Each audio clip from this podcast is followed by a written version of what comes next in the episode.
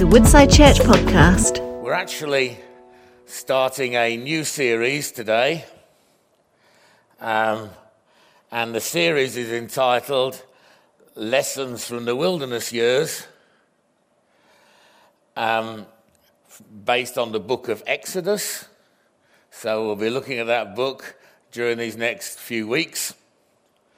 And uh, this, this morning we're looking at Exodus chapter 15.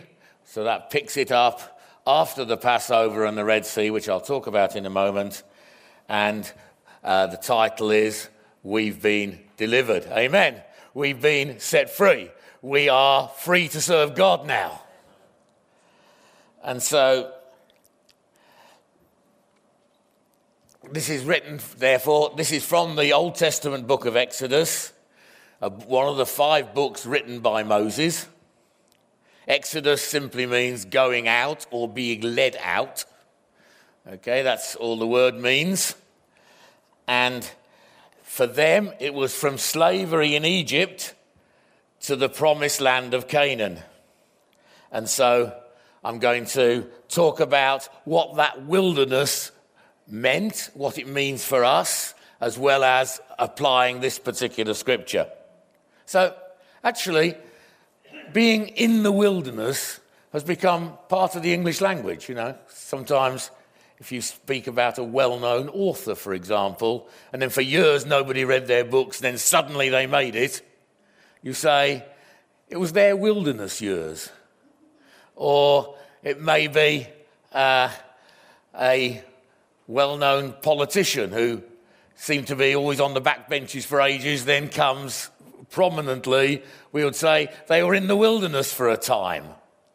And so it's very interesting, actually. So much of our English language has actually derived from concepts in Scripture as a result, primarily, of the translation of the Bible into English, uh, what we call the King James Bible, which, when that was translated, because it was uh, came at the same time as the printing press was and everybody could read books now suddenly that that the bible affected our language even though we've lost so much of what it te- teaches now.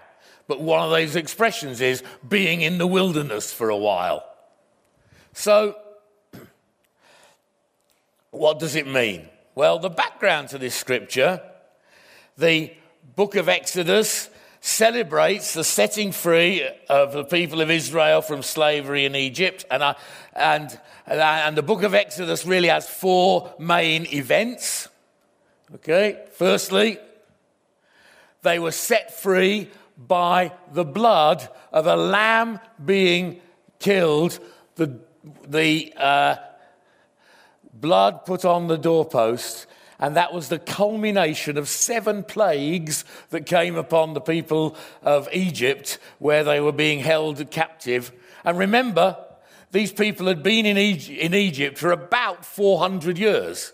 It wasn't just a, although we get Genesis, they go in, end of Genesis, they go into Egypt beginning of Exodus, which is the second book in the Bible, they come out of Egypt, but tend, we tend to forget they were there a long time in between that time. And so they began to get completely infiltrated by the culture of Egypt. And as we go through Exodus, we'll find when they're in the wilderness, a lot of it was how they get set free from some of the things that would have been culturally marked them in Egypt. And so, they were set free, firstly, by the blood of a lamb, which we call the Passover. God said, If I see the blood, I will pass over you. And this became something celebrated every year by the Jewish people, right until the time when Jesus came and he celebrated the Passover. I'll come to that in a moment. So they were saved by the blood of a lamb. They were saved, secondly, by an act of great power. Okay? Because the Red Sea opened up and they went on on dry land, and the Egyptians tried to follow them, and the Red Sea closed over them. Okay? So they were set free, remember this? By the blood of a lamb and an act of great power. Then the book of Exodus, they then had a time in the presence of God. For them, that was on Mount Sinai, where it was a fearful thing. They were afraid to go near because the presence of God was so powerful. And then God short, and, and they were told how to have a, um, a tent in the wilderness, which was like a temple where they could go and worship God. And then finally, they were given instructions as to how to live or the law. Okay, so that's, that's the book of Exodus for you, okay? Just in brief outline, okay? Uh, but although this really happened to these people, of course, it was written down by them, and it was written down by Moses for the people of Israel to know their history. But also, the Apostle Paul writes in the New Testament, in one of his letters to one of the churches, he says this These things happened to them, talking about what we're, I've just been talking about, as examples for us. They were written down to warn us who live at the end of the age. Now, when the Bible says the end of the age or the um, last days, it doesn't mean just before the world ends. It means all the times from the day of Pentecost when the Holy Spirit came on the church right through until Jesus returns again. So you are those in the last days. Okay, I won't go into why it's called that, I haven't got time. But uh, when you read about the last days in the Bible, just remember that. That's what it's talking about. And so, this was written for us, Paul says. Okay? So just tell your neighbour this was written for you. uh?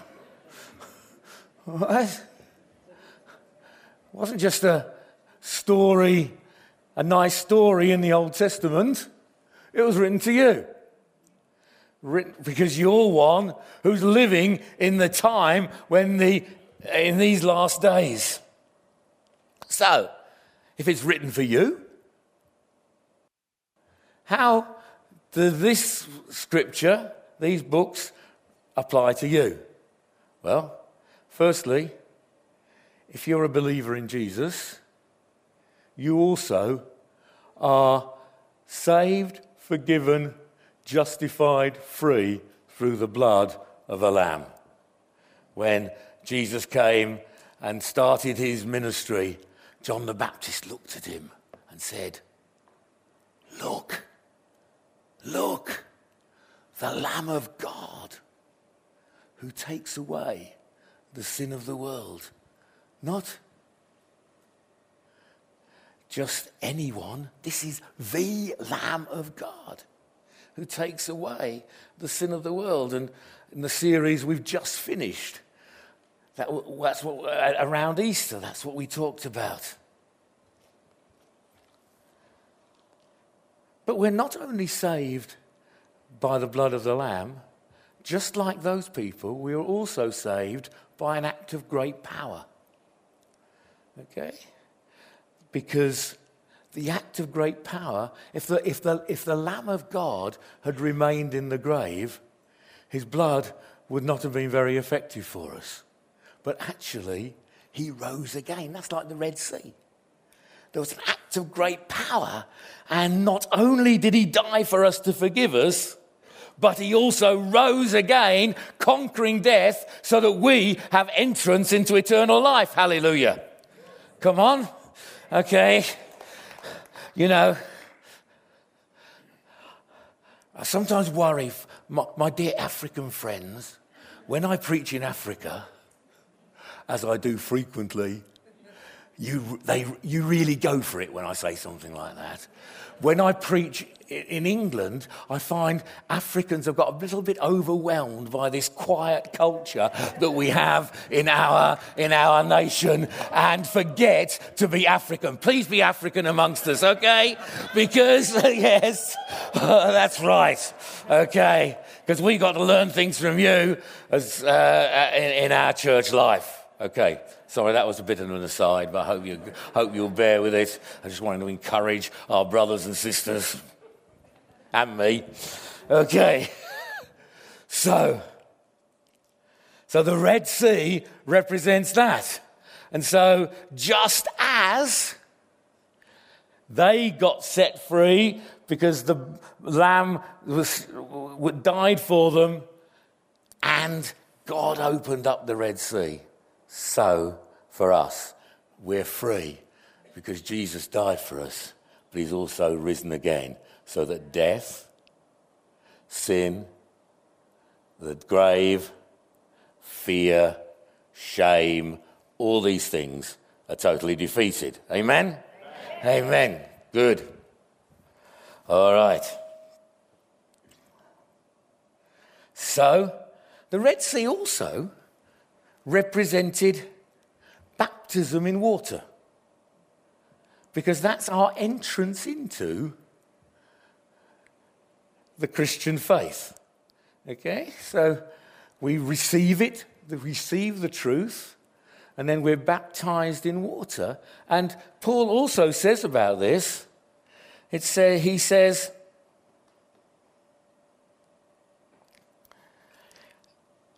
that they were the, pe- the people of Israel were baptized to Moses in the cloud and in the sea. The cloud was what led them, and the sea was the Red Sea. All of them were baptized as followers of Moses. And we are baptized as followers of Jesus. We start that way as well. And uh, we've actually got some baptisms here in two weeks' time. Okay? And I'm praying we have a, quite a lot more after that. And it may be some of you here need to consider that, saying, Yes, I've started this Christian life and I'm going to follow that way as well. Now, for them, the wilderness represented two things the period of preparing them to go into the promised land, the land of Canaan, and testing to see whether they would follow God. Remember, they'd just been led, their, their whole nation's culture had been affected by the land of Egypt because they've been there for four, 400 years. And God was testing them in the wilderness. Will you live differently? Okay? So he's preparing them and testing them. And they didn't do too well with the testing. Okay? So instead of it taking a few weeks, you know, just to quickly walk through the wilderness would have taken about six or seven days.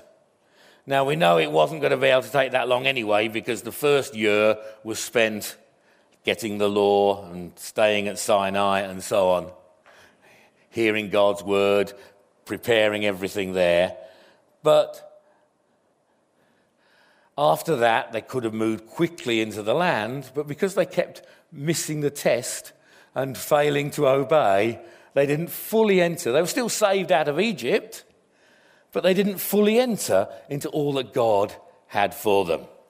Okay. So, that's what it represented. And so they lived 40 years in the wilderness. Imagine. 40 years in a desert when you've la- li- lived in the fertile land of Egypt, and now you're 40 years in the desert where they often failed the tests. That's why when Jesus came, because he was the Messiah of Israel and became Israel's representative, and he spent 40 days in the wilderness okay, 40 years, 40 days, and overcame all the tests of the devil so that he could, he could be the one that became our Savior. All right. For us, we experience wilderness. We have times of testing individually and all together. You know? we've been through a wilderness time in the pandemic when churches couldn't meet, when sadly people deserted churches, although others came. We've had a wilderness time.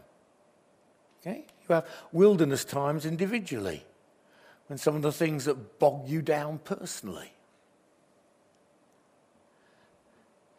Other times, times of economic collapse, it's like a wilderness time. Or times of war can be like a wilderness time. And it's a question of how we maintain our faith during those times. But, and in that sense, the promised land, Canaan, is heaven, or the new heaven and new earth. But actually, because, and this is, I hope you can get this, but because we live in a time when the kingdom has come in Jesus, but has not yet fully come until Jesus returns, we enjoy the promised land now. Okay? So we're in the wilderness, but we also enjoy the promised land. And sometimes our experience as Christians is this is brilliant. It's all been promised land. And then we go through times of this is a bit tough. We're going through tough times. We're fleeing as refugees. We're going into a strange place. Then we're in wilderness. But for the Christian, we have both at the same time. Okay? Hope that explains. You all with me so far? Yes. And that explains what this book's about and how it applies to us. Okay, well, having said all that, let's read some of it from Exodus chapter 15. It'll go up on the um, screen there. We're starting in the end of chapter 14 to get the context. By the way, I'm reading quite a lot of scripture today.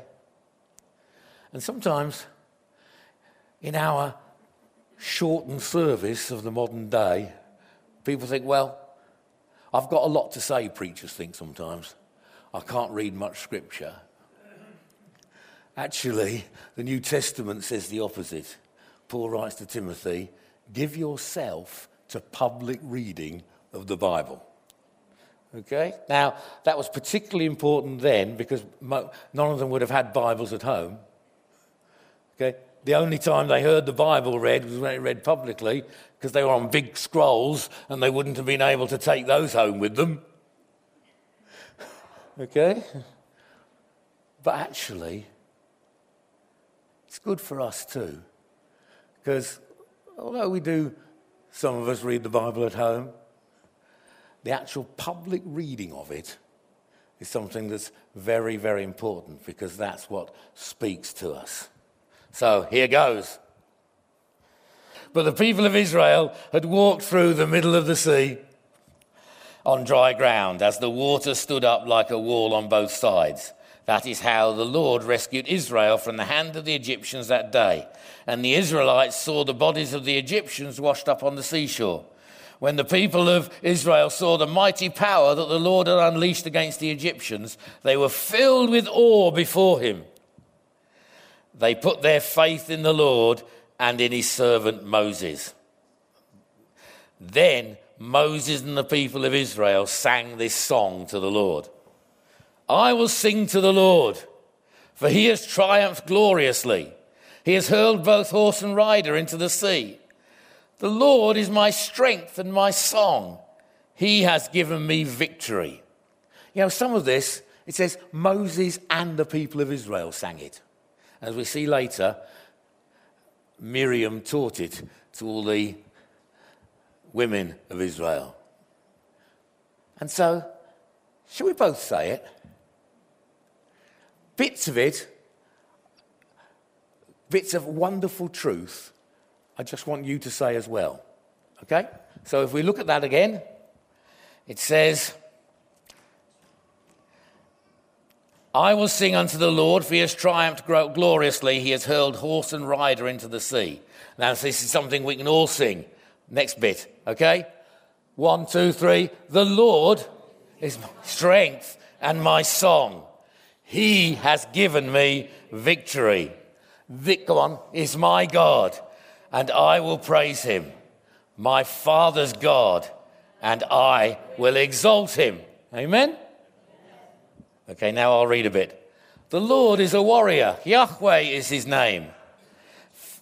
Pharaoh's chariots and army he has hurled into the sea. The finest of Pharaoh's officers are drowned in the Red Sea. The deep waters gushed over them. They sank to the bottom like a stone. Who is like you among the gods, O Lord? Now let's read a bit together, shall we? One, two, three. Glorious in holiness, awesome in splendor, performing great wonders. Okay, I'll read now. You raised your right hand, and the earth swallowed our enemies.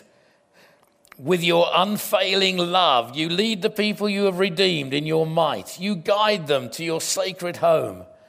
The peoples hear and tremble. Anguish grips those who live in Philistia. The leaders of Edom are terrified. The nobles of Moab tremble. All who live in Canaan melt away. Terror and dread fall upon them. The power of your arm makes them lifeless or as stone until your people pass by, O Lord, until the people you purchased pass by. You will bring them in and plant them in, on your own mountain, the place, O Lord, reserved for your own dwelling, the sanctuary, O Lord, that your hands have established. The Lord will reign. Let's sing that bit, that bit together, shall we? One, two, three. The Lord will reign forever and ever. Then Miriam the prophet, Aaron's sister, took a tambourine. I hadn't pre arranged for this to happen, okay, so we won't do that. Okay, took a tambourine and led all the women as they played their tambourines and danced. And Miriam sang this song to the Lord Sing to the Lord, for he has triumphed gloriously. He has hurled both horse and rider into the sea. Then Moses led the people of Israel away from the Red Sea and they moved into the desert of Shur. They traveled in this desert for three days without finding any water. When they came to the uh, oasis of Marah, the water was too bitter to drink. So they called the place of Marah, which means they called the place Marah, which means bitter. Then the people complained and turned against Moses. What are we going to drink? They demanded. So Moses cried out to the Lord for help, and the Lord showed him a piece of wood. Moses threw it into the water, and this made the water good to drink. It was there at Marah that the Lord set before them the following decree as a standard to test their faithfulness to him. He said, If you will listen carefully to the voice of the Lord your God and do what is right in his sight, obeying his commands and keeping all his decrees, then I will not make you suffer any of the diseases I sent on the Egyptians. For I am the Lord who heals you. After leaving Marah, the Israelites traveled on to the oasis of Elim, where they found 12 springs and 70 palm trees. They camped there beside the water. Okay, so what does this teach us? Firstly, the victory song. This wonderful song was composed spontaneously at the time, but then became a familiar song. As Miriam taught the women, that would mean that in every family, the children will be taught to sing this song. Okay? Yeah? That's what would have happened. Mother would have sung this song, all the children would have sung this song, and it became something they would have regularly sang, therefore. Um, but at first, it was a spontaneous history of what God had done and what he would do in the future. By the way, folk poets in Eastern and other cultures can carry complex storytelling songs completely spontaneously. That's been well researched in, uh, in, in studies of various uh, languages. In our culture, I guess songs by rap artists would be an example of this. So it was culturally appropriate, but also, of course, in this case, inspired by the Holy Spirit. And the song in Hebrews actually has a very powerful rhythm in Hebrew. I don't know Hebrew, but I read books about it. And uh, I read one commentary where they had tried to write it out with the rhythm that would have had in Hebrew, which was very, very, you know, a real drum beat. I'd have loved, again, I haven't asked Callum to do this, so I won't do it now, but it, it did it with a real drum beat. Boom, boom, boom, boom, boom. You know, that's how it was done. And uh, it's also, the Bible says, a song that will be sung in heaven. It says in Revelation, and they were singing the song of Moses, the servant of God, and the song of the Lamb.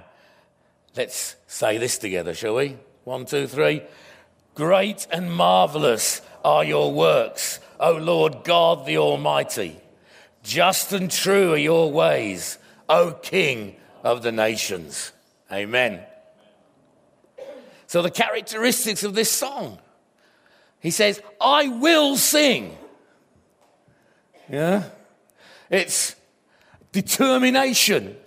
It's not passive. It could be translated, I must sing, or let me sing.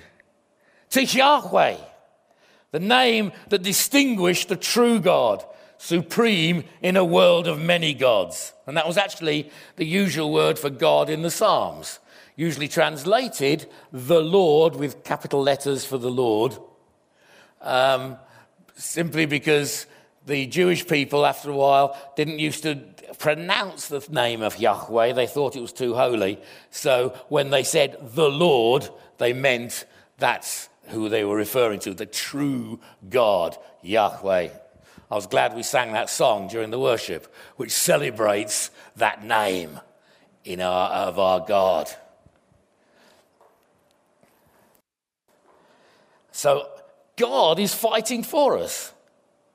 Though we may not see the effects of that immediately in God's ways, death is defeated for us.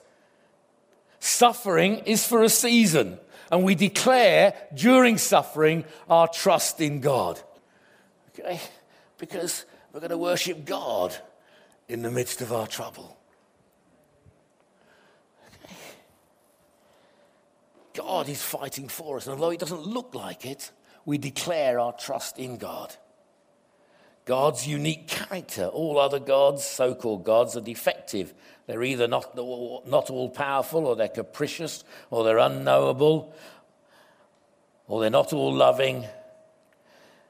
And it also gives confidence for the future.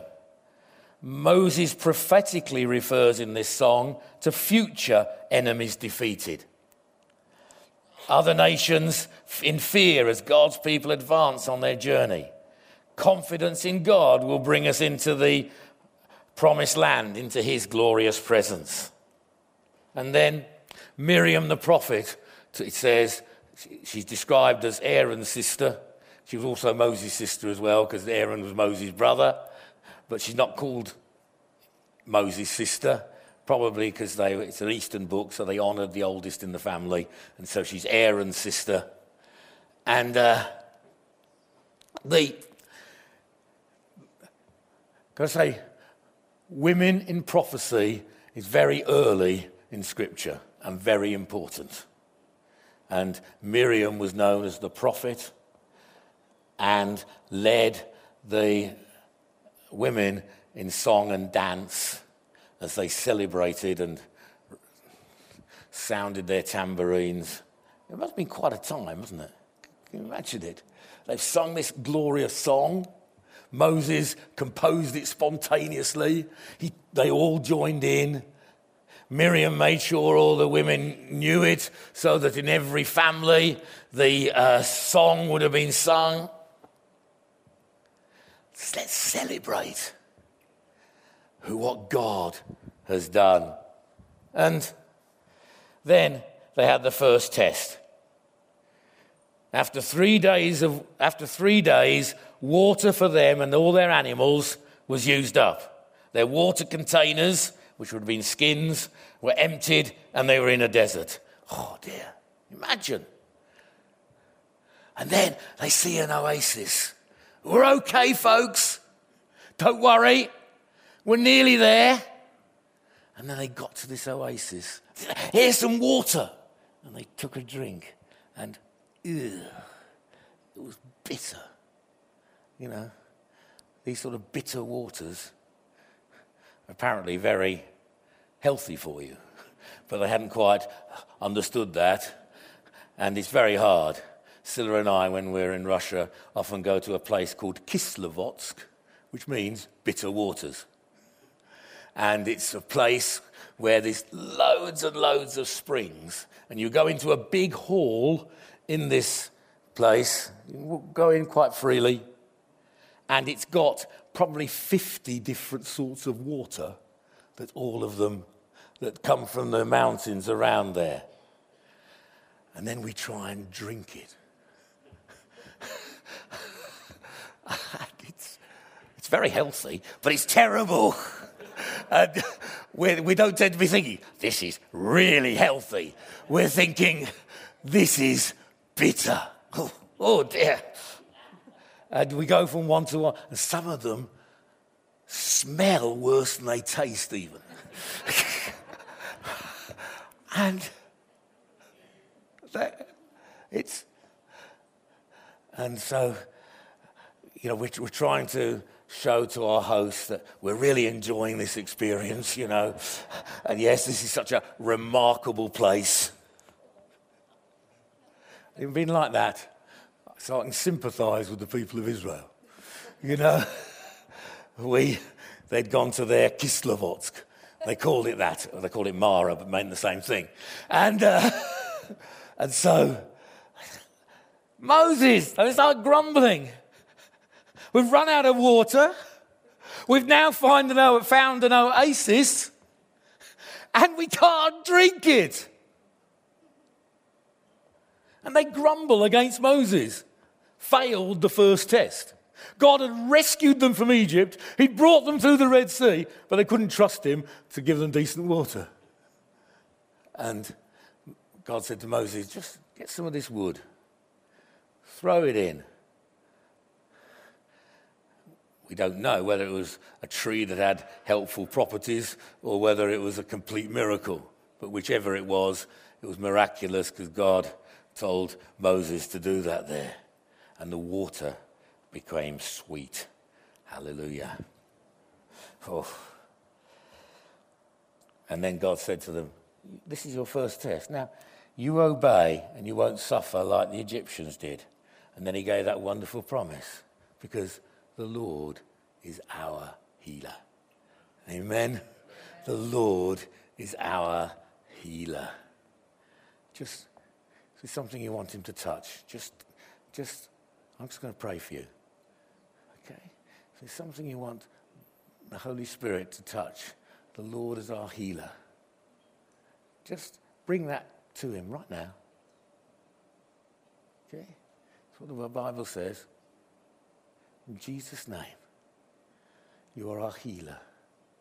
I pray that all over this room, people will be set free from things that have given them pain or suffering.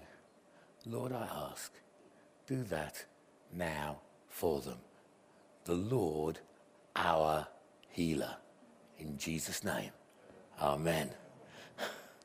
Okay, so then finally, they came to a beautiful oasis where there were um,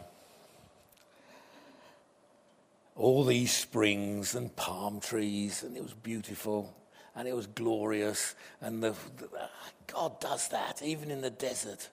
It was called Elim because it was something that they said, wow, God's presence is here. Luke and I were comparing notes just before the meeting, and uh, he's saying he's going to start with that next week. So I said, okay, I won't say so much about it as I'd planned, and actually, that was the time's gone anyway.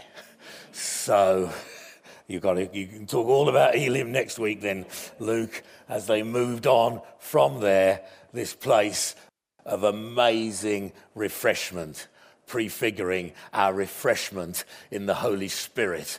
Jesus said, talking about rivers of living water, this he said about the Holy Spirit, which those who believed in him were going to receive. Amen? Amen. Amen. That's what God is doing. So, just as I close, a few questions. And if you're studying this in your small groups, your community groups, you'll find these questions. But I thought I'd give them on Sunday in case you didn't. How are you doing?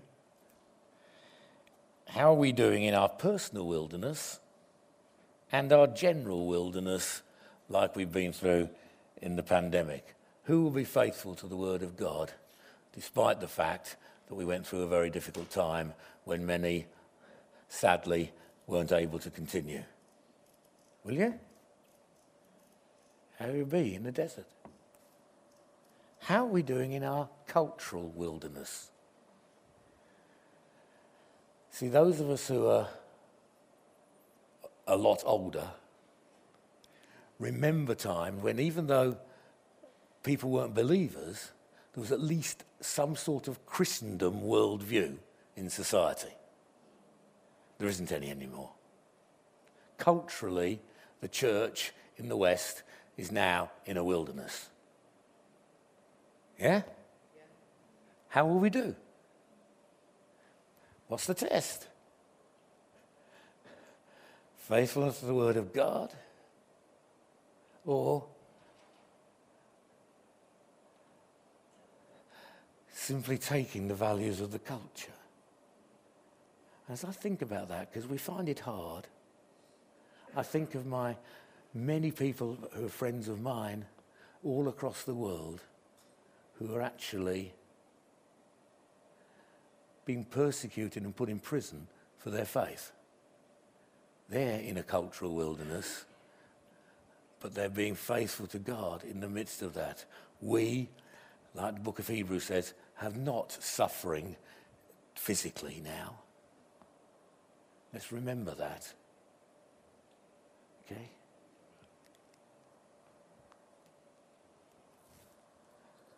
Do we grumble?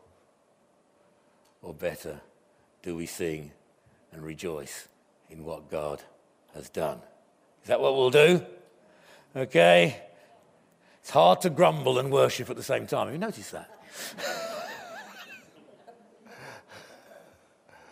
okay.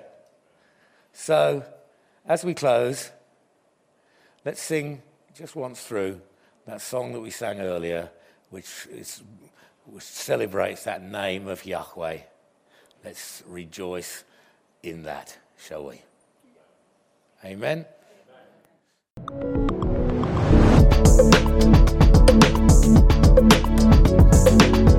You have been listening to a Woodside Church podcast. For more information, visit woodsidechurch.com.